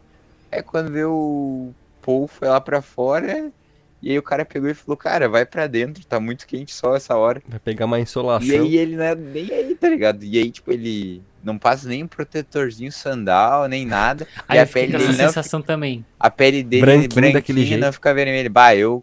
Ah, eu fico todo queimado já se passar cinco minutos no sol. O cara vive num planeta que é pura terra, né? E tá ligado que a areia reflete o sol, né? Sim, fica bem mais quente. No mínimo, ele vai ter que ter uma insolação no segundo filme.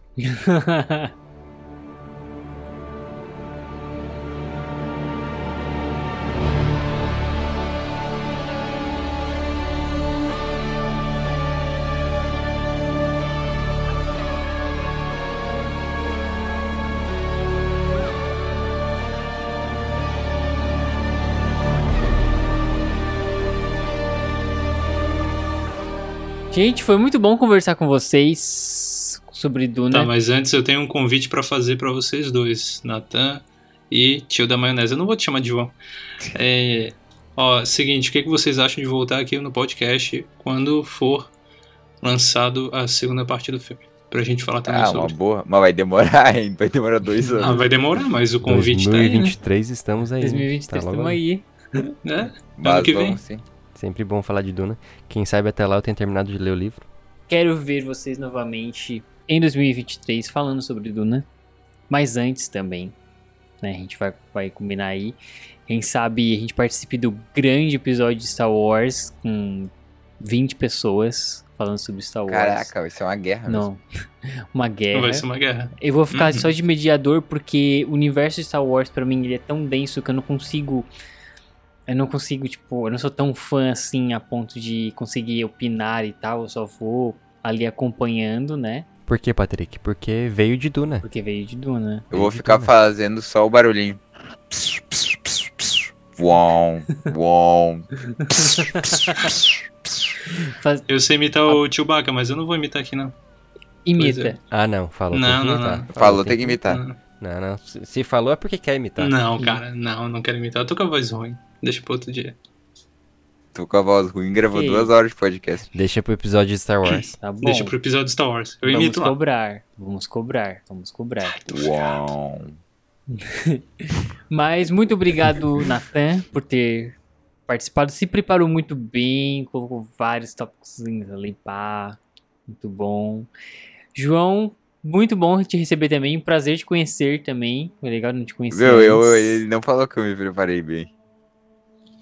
Ah, mas o que ele, só que o Nathan ah, agora, livro, assim, agora né? é tu, agora que eu vou cuspir no chão agora. Não, não, não vou cuspir, porque isso seria muita honra. Não, mas isso é um sinal de respeito, cara. É isso. Como é que faz ó, o... Atreides. Cumprimento. Atreides. Mas as pessoas nem estão vendo... Mexer a mão. Eu sempre, é. fa- eu sempre faço, todo episódio eu faço alguma coisa assim durante o episódio. Que a gente tem que, que explicar visual, o que tu tá fazendo, né? E... é que eu sou muito visual, muito visual. Mas é isso aí. Muito obrigado por vocês terem participado com a gente. Foi muito bom gravar. Muito obrigado, Hudson, mais uma vez, por mais um episódio. É, muito obrigado pelo convite, eu estava muito ansioso para estrear neste podcast aqui, os camaradas, que eu escuto já desde o episódio um. Do episódio perdido. Do dramático. Desde o episódio perdido já. do episódio perdido, desde a conta perdida, eu tô aqui. Então, obrigado pelo convite, gostei muito de falar de Duna. Eu fui pesquisar mais sobre Duna por causa do, desse podcast e eu amei o que eu encontrei. Então, foi muito legal compartilhar com vocês, espero que eu tenha influenciado alguém... a entrar mais nesse mundo e a ver os spoilers aí que tá indo pra frente. E foi um prazer conhecer o João e o Hudson, né? Acho que eu nunca tinha conversado com vocês assim. E até as próximas. E não tem, posso fazer meu merchan aqui? Vou aproveitar, né? Quase que eu esqueço. Uhum. Pra quem não, não conhece, eu também tenho um podcast, o Estéreo, que fala sobre música. E ele está um pouco de um hiato aí, né? Mas... temos alguns, um catálogo Sim, lá de algumas bandas. Eu já bandas, participei algumas... de três episódios desses. O Patrick já participou. Quais são o... Então, se você quiser fala... ver a participação do Patrick, né? É, fala aí quais... Que bandas que você já falou, que artistas você já falou no podcast, no Estéreo. Já falamos sobre Pink Floyd, Elvis Presley, Foo Fighters... Bastante sobre K-pop, que o próprio Patrick aqui participou e fez uma excelente explicação lá. Dois episódios. E também sim. um aleatório aí de, de bandas e tal, a gente falou de várias coisas diferentes. Daí, se você quiser escutar depois desse episódio aqui, um episódio do Estéreo, só pesquisar lá no Spotify. É bom, tu vai gostar. Se tu curte música, tu vai gostar. É, é isso aí. Ah, eu agradeço, agradeço o convite, me sinto lisonjeado, mesmo eu ainda sendo novato quando se trata de Duna. Ainda tenho muita coisa pra aprender. Tenho muito melange pra cheirar ainda. Ah, mas me, acho, nós dois estando na mesma, mesma situação de só ter assistido o filme, tu já trouxe bem mais coisa. Prestou bem mais atenção do que é eu. É que eu pesquisei muita coisa, detalhe. Mas é. Só por isso. Só porque eu fui pesquisar. Mas eu não pretendo ler o livro por enquanto, porque é muita coisa pra ler, né? Até teria vontade, mas a preguiça também eu tenho. Passa rápido, passa rápido. E a hora que tu começa no melange, não tem mais volta. Mas gostei muito do convite, me sinto muito lisonjeado, peço desculpas por qualquer coisa. E é isso aí. Tomem água, se hidratem, passem protetor solar também. Porque, é bom, né? Porque pra gente continuar hidratado e bonito igual o Timothée e Chalamet. Mas agradeço. Valeu, gurizada. Timóteo Chalamet. Isso aí. Valeu, gente. Obrigado, Nathan. Obrigado, tio da maionese. Valeu, Patrick. Valeu, Hudson. Valeu, ouvintes. E até a próxima.